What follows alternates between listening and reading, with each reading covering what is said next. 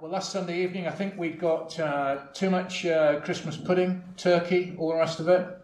Um, and uh, it was not easy uh, to concentrate for the preacher and probably for the congregation as well. Well, I hope this week we've not been up too late last night and uh, too many fireworks stopping us from going to sleep and so on to come back to this passage and just to just to think about this one word gifts. That was our text um, last week. We saw last week that giving gifts, the gifts that these wise men brought to the Lord Jesus, when they opened their treasures, uh, that gold, the frankincense, the myrrh, and they opened them and presented them to the Lord Jesus Christ. Uh, they were significant and costly gifts. They were expressions of worship. That is what they had come to do they had come from the east, that long distance, and they had come to worship him. And their gifts, the opening up of these treasures before the Lord Jesus Christ, this young child, was a demonstration, an expression of their worship. And we just made this one observation, really, I think we tried to do, that worship results from revelation. Worship results from revelation. It is all through the Christmas story. I, wish we could have time really to go through it. That it, as, as Mary and Joseph, the shepherds, Simeon, Anna, these wise men, it is as God reveals to them what He is doing, who this child is, the baby to be born. He reveals it through an angel.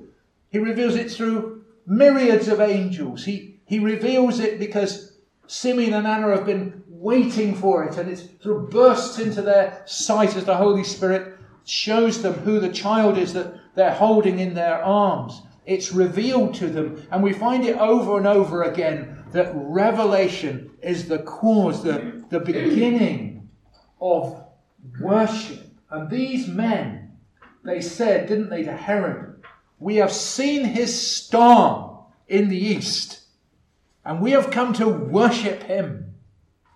Now, seeing his star, that revealed by God to, to them in the east, there's something about this star. They knew there was something about it, something different.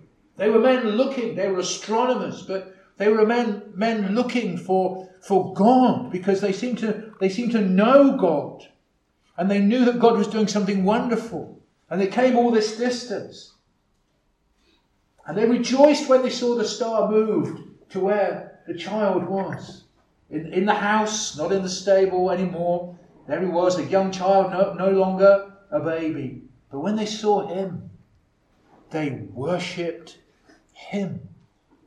They worshipped him. We saw about it on, on Wednesday. A number of us were on Zoom on Wednesday just sharing together, and it was a lovely time. The theme was light. And uh, we, we reflected. Uh, as people contributed various things on that verse in Isaiah chapter 9, the people that walked in darkness have seen a great light. And when you're in darkness and, and light comes, it does something, doesn't it, to you? Revelation brings worship. And the reason why, why is it that most of Derby tonight most of this country, most of the world, vast parts of the world, are not worshipping God. It's because they can't see, because they're blind. They're blind. Sin brings blindness. Why did these men bring their gifts to Jesus? Many, many, many disdain him, reject him, don't want to know him is because as yet they cannot see him. They have not seen his star. They have not seen him. And again, on Wednesday, just one reflection somebody made that uh, John Piper said those words that evangelism exists because worship doesn't. Why are we why are we telling the gospel? Why is there need for the gospel? Why is the good news going out? It is because there is a God to worship and that's what He's created us for. The men and women are living in their lives the, in the world that God has created without, without encountering God and having no purpose. because they are not doing that which they've been created for. Revelation leads to worship. You know, on the last day, that is exactly what will happen, won't it? On the last day, every eye will see him, and every tongue will confess, and every knee will bow. Because when we see him, we will have to bow before him. Now, we either bow before him now, or we'll bow before him then. If we bow before him now, we bow before him in adoration and wonder as our Saviour. But if we don't bow before him now, we're going to bow before him on that last day in trembling and fear because he is our judge. And as we've taken the calendar over to 2023, another day has gone by, another year has passed. Where will you bow the knee? Will it be here and now? Or will it be then? Because the days are moving fast. The years are passing by. And today's the day of salvation. The day is the day for us to bow the knee. That's as far as we got last week. There's a second thing that fuels worship, that sort of um, keeps it alive, that, that causes it to grow. It's revelation that, that causes us to worship.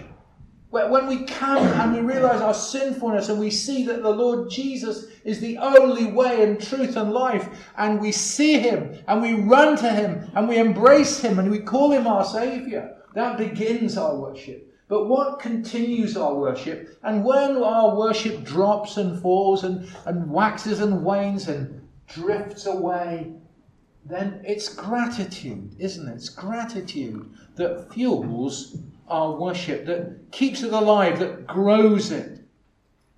And as we grasp the giving of God, that causes us to give in response.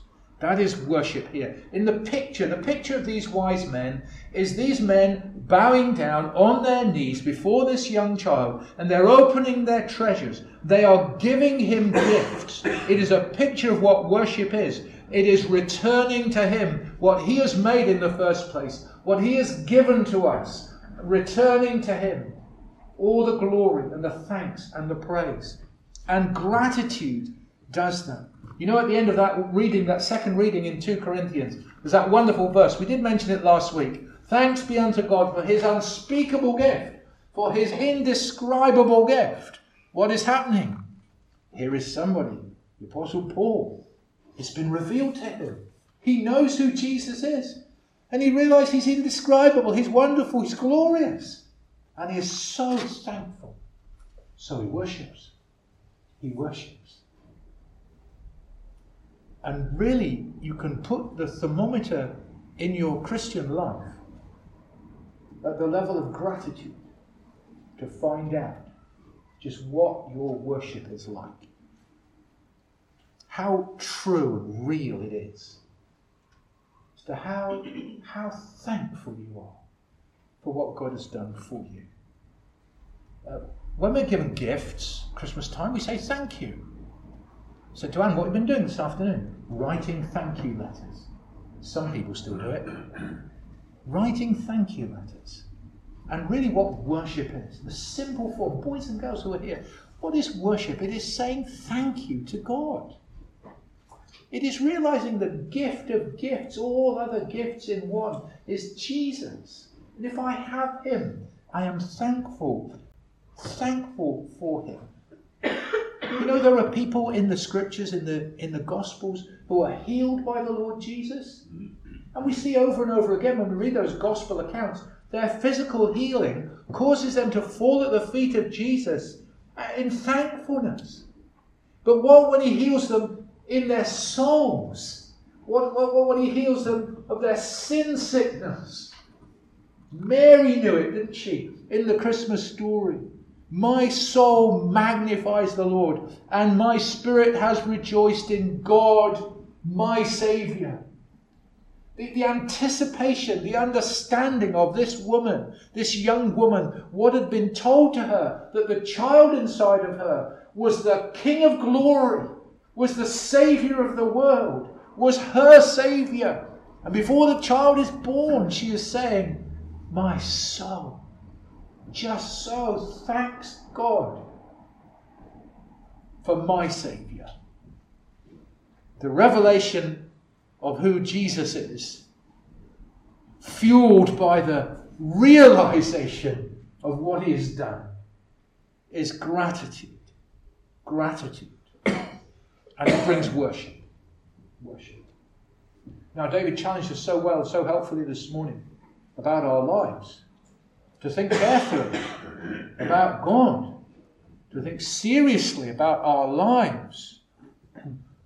To pray that in everything we might show the beauty of God as He sanctifies our lives. They're very helpful things. Let's add to them. What's our priority this year? What is going to be our priority?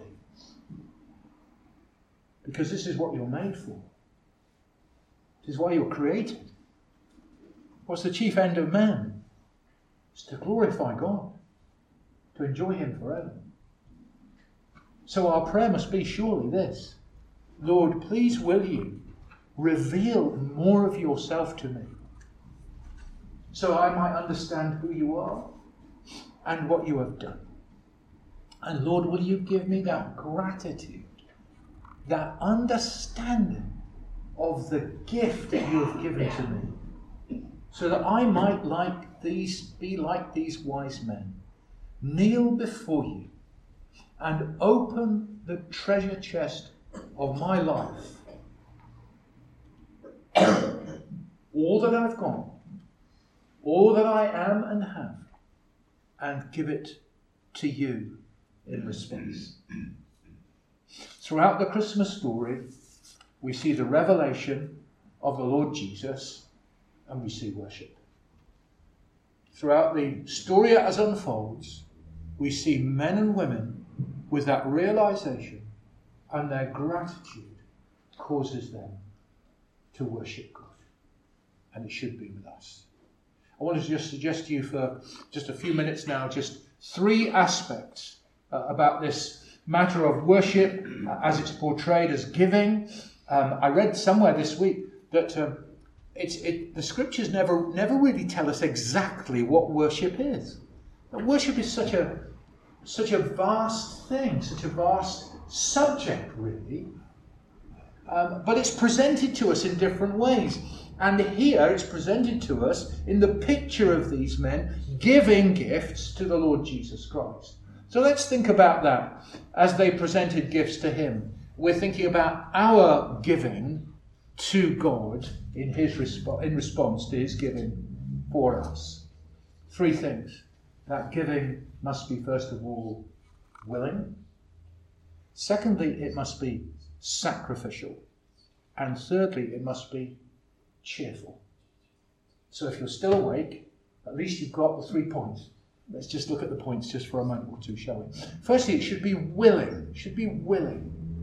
I think with these these men, can you can you walk with them? Can you ride the camels with them from the east and come to the obvious place, to the uh, to the uh, to the palace and to Herod? And to what was in their minds? We've come to we've come to worship him, the King of the Jews. Where is he? Was there an element of maybe surprise, maybe maybe disappointment, maybe puzzlement? That, he's not here where we expected, perhaps in a palace, that would be the obvious thing.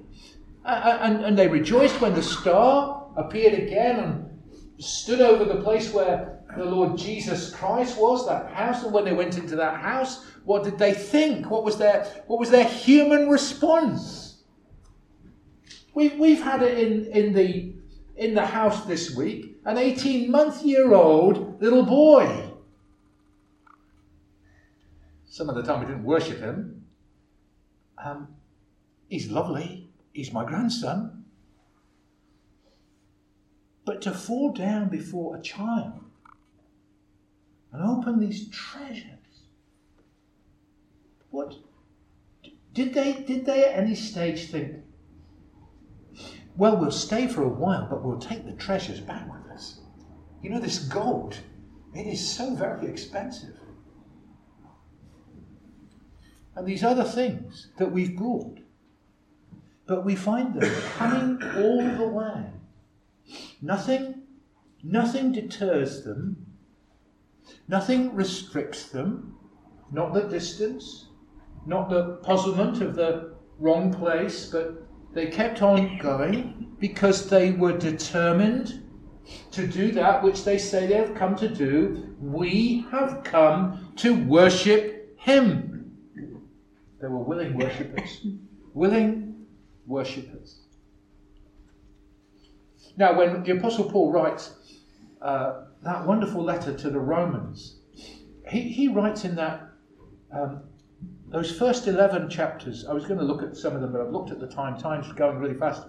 But if you read those chapters, we said it numbers of times. Everything in those chapters, 1 to 11, explains the gospel and the wonders of it. That though we were enemies, Christ died for us. And that nothing can separate us from the love of God in the Lord Jesus Christ. And the wonderful and amazing things about our salvation. And what he says is this in chapter 12 of Romans 12 and verse 1 and 2. He says, I beseech you, therefore, brethren, by the mercies of God, that you present your bodies a living sacrifice. It is the realization, well, it's, it's the revelation, first of all, it's the understanding of who Jesus is and the gospel and then realizing how wonderful this is and how mighty is his love towards us, that then the Apostle Paul can say, Now open your treasures.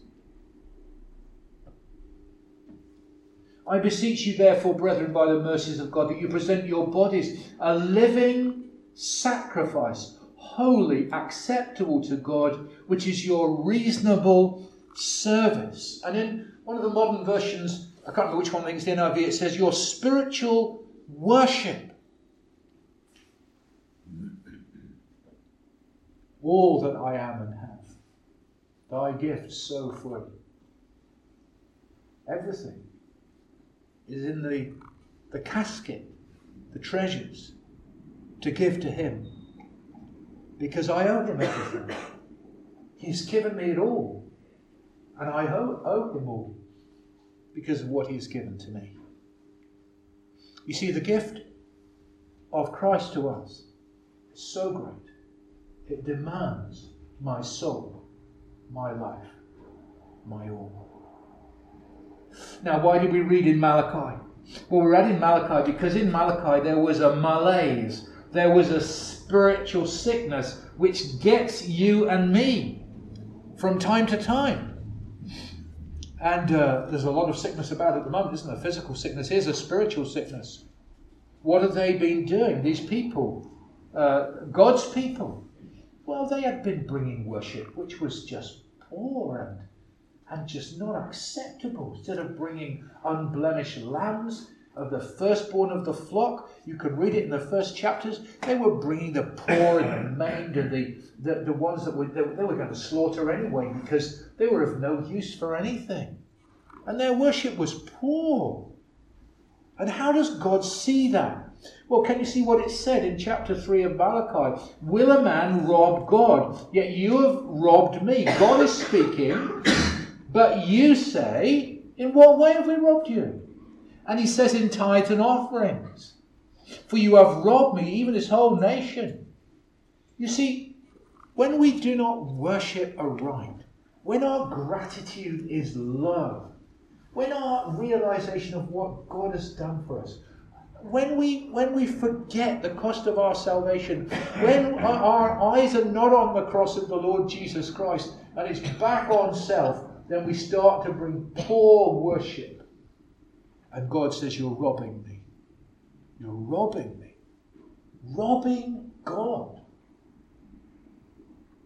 Worship is giving that's, that's its aspect, isn't it? it? Was what we're thinking about the giving of these men.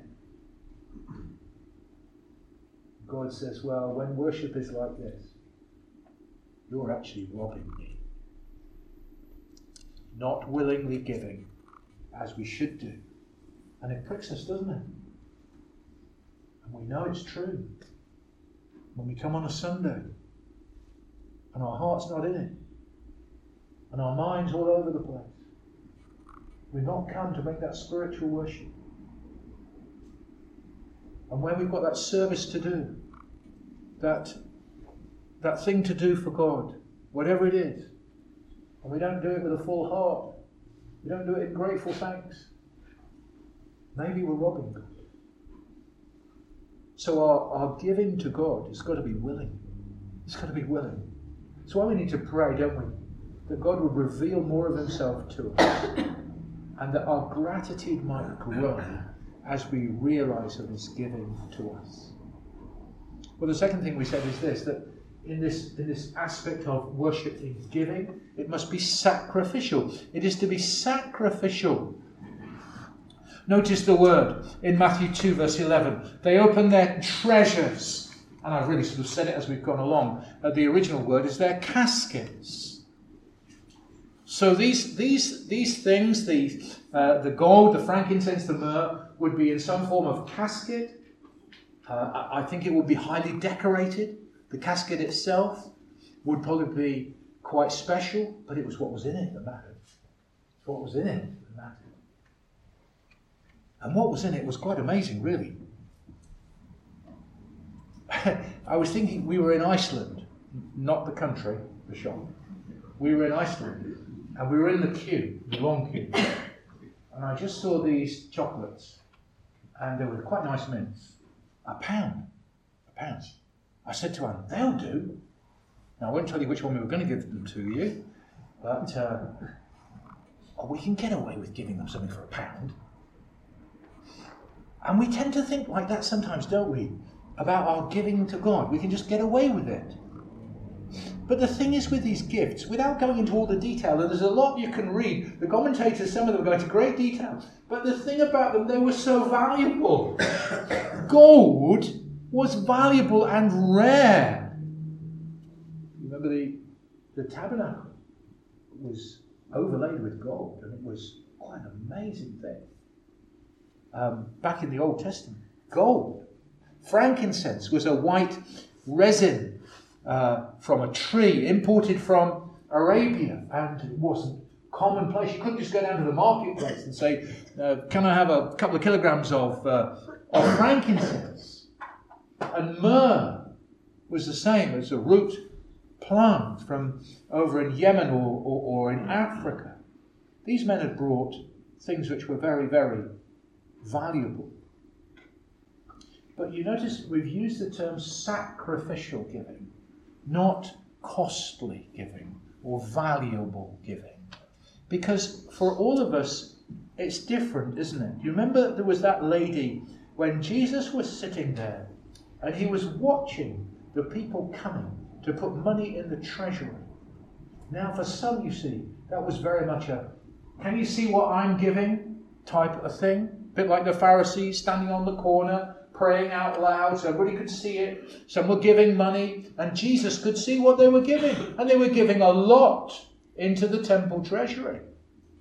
But they had a lot which they could give. And there was that woman, wasn't there? You can read about it in Mark 12. She came with just two pounds, two coins. And Jesus noted that. And he noted that that was sacrificial giving. She hadn't got much, but she'd given much. And that is to be our giving, that is to be our worship. It is easy for some of us to give money. It is easy for some of us to give time. It is easy for some of us to give energy. But for some of us, it's not. And it's not the level. It's the costliness, it's the sacrificial nature to us of what we give. In John chapter 12, there is Mary and Martha in their house, Bethany and Martha serving as she usually did, and Mary breaks open that box of ointment, so expensive, may have been something like myrrh. And on the Lord Jesus. And the, the thought goes up from the disciples, from Judas initially, and even to the others what a waste! Goodness me, this is, this is cost a fortune, this stuff. What a waste. Yeah, Jesus commends her. Because we, we, we, we, we see that Mary probably didn't have a lot of money to spend, but she spent this money on the Lord Jesus. And what, what use of your energy and your time and the gift that God has given to you sacrificially is worship. It is your giving to God in response to His giving to you. Sacrificial giving. And often you see, what happens is our worship, our giving is just casual, isn't it? It's just casual. It's like come day, go day. It doesn't cost us anything. It's not, it's without effort. It's routine. It's not sacrificial giving at all. But true worship is, first of all, willing because of the understanding we have and the desire we have to please Him, and it's sacrificial because of His sacrificial giving to us. Then the third thing is cheerful. Cheerful. Well, it comes in that passage. So uh, perhaps if you've got your finger still there or a marker still there in 2 Corinthians chapter 9 and verses uh, 6, uh, 7. But this I say, he who sows sparingly will also reap sparingly. He who sows bountifully will also reap bountifully. Now, the context here is giving. Uh, chapter 8, chapter 9, when you read it, it's all about giving. So, this is not about gospel work, although principle still is there, but it's about giving. Let each one of you give as he purposes in his own heart, not grudgingly or of necessity, just, oh, well, I've got to do this. For God loves a cheerful giver. And you probably had sermons before where you've been told, and it is true, that the word is hilaria, which means hilarious. It means there's a smile on the person's face when they're giving because they're delighted to give. Not grudgingly, not because I've got to, Oh, we've got to go to church today. Oh, crumbs, what time is it? Oh, man. Uh, the afternoon service. Oh, we'll skip it. We'll do Zoom. Not grudgingly. because our, our worship is willing. It's, it's sacrificial. It's giving other things up. It's putting other things down. Because we realize how important this is. And uh, David took Bible study here a couple of weeks ago on Wednesday, and we looked at inside that house again of Mary and Martha, and we saw there, we saw Martha serving, but she was grudging, wasn't it? She was cumbered about with much service. It's there in Luke chapter 10. And there's Mary sitting at Jesus' feet. Now, I love Martha because I'm a doer. And I, I feel Martha gets a bad press at times. But we can be doing the wrong thing at the wrong time, or even the right thing at the wrong time. And that is what Jesus is saying. In Mary's case, he said she has chosen the better part. So in this situation, she has chosen to sit at my feet and worship.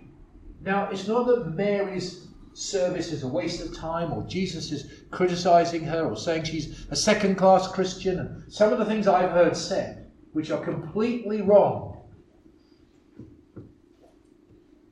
Our responsibility is to be cheerful givers at the right place, at the right time to give Him our lives, our attention, our, our money, our, our energies, whatever our worship might be, at the right time. So there is a time, there is a time to be alone, to worship. and there is a time to be in company, corporately, as we are now in worship. There is a time for active service, Martha stuff, if you like, and there is a time for Mary stuff to sit and think and ponder and listen and be serious and be intent and to get the detail and the understanding and to grasp it. And for those of us who are doers, that's hard. And for those of us who are perhaps that way inclined, the other way is hard. But you see, that's the balance of our giving, of our life of service, of our worship. There's time for service to be out there in the kingdom. There is time to be out there serving God. But there is time to be in here worshipping God in corporate worship. And we've had to wrestle with this in, in open air mission. In times past, open air mission did um, times of outreach in a town, helping churches in a town. And uh, the feeling was we must be out all the time. We must be out all the time, even on a Sunday. Let's get out there. There's a balance, isn't there? We must be cheerfully in the place where God wants us to be at the right time. Cheerfully serving outside, but cheerfully coming to worship Him on the Lord's Day amongst His people.